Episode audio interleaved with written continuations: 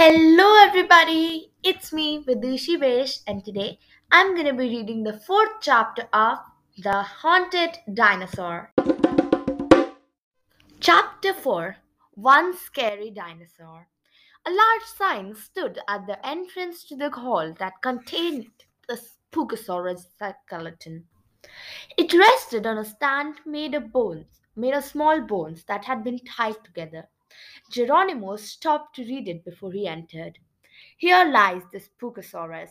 Do not enter if you get nauseous or are frightened easily.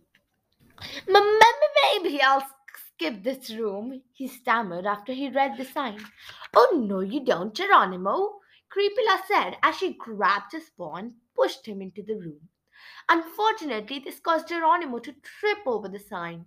He knocked it down and the bones shattered into a thousand pieces. Geronimo! Creepella squeaked, exasperated. Look what you've done! Me? Geronimo replied. You're the one who pushed me. Creepella peeked inside the room and gasped. Howling mummies! she squeaked. This dinosaur is petrifying. Rats and bats! Shireen exclaimed, clapping her little paws in approval. It's totally blood curdling. Moldy mummy soup, said Snip and Snap. It's horrific. The terrifying Spookosaurus skeleton towered over all of them. Holy cheese! Geronimo exclaimed as he tried not to faint with fear. A shiver ran down his spine. Next to that fossil, the other dinosaurs looked like little worms on a piece of cheese. The Spookosaurus skeleton was so big it took up the entire room. And it was so tall that the roof had been cut open to make room for the top of the skeleton's head. The Spookosaurus's gigantic paws ended in long, sharp claws. Its mouth gaped open in a smirk that exposed its razor sharp teeth. And its eyes were two massive hollow holes that were as dark as a bottomless well. Its smallest tooth is bigger than my largest pot, Stewart observed.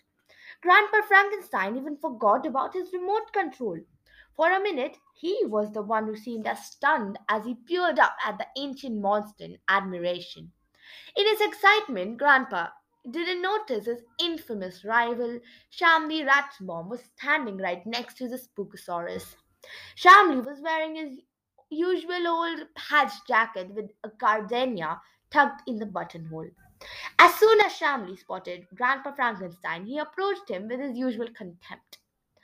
I didn't think I'd meet so many uncultured rodents at such a prestigious museum, he said with a sniff of disdain. The scientist clenched the boar-buster remote in his paw.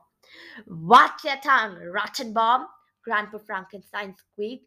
You don't want me to try my latest device on you. Shamli Rattenbaum laughed. I'm not afraid of you, Dr. Frankenstinky, he teased Grandpa. Anyway, I just noticed a certain similarity between you and this dinosaur. Is it our backbones? Grandpa replied. Because at least I have one. You, on the other part. Rattenbaum became as white as a ghost, then as red as an overripe tomato. How dare you! He replied as he plucked the gardenia from his buttonhole. He was about to throw it at his rival's snout, but Grandpa Frankenstein was quicker. He pointed the boar-buster remote at Shamli and pressed the red button. Rattenbaum froze instantly. He was as immobile as a mummified lizard.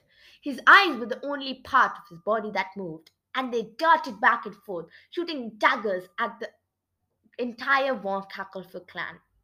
Now he's the one that looks like the dinosaur, joked Grandpa. I agree, Boris chuckled. Looks like a new invention is a big success, Grandma Crypt observed. Yes, it works like a charm. Yes, sorry, sorry, shivering. Yes, it works like a charm, Shivereen said. Creepella put up a paw to get everyone's attention. Shh, she said. Quiet. It looks like the effects of the boar-buster remote are wearing off. Shamli is moving. So that is it for today, guys. I'll be back again tomorrow to read another chapter in another episode. Till then, this is Vidushi Bisht signing off. Bye bye.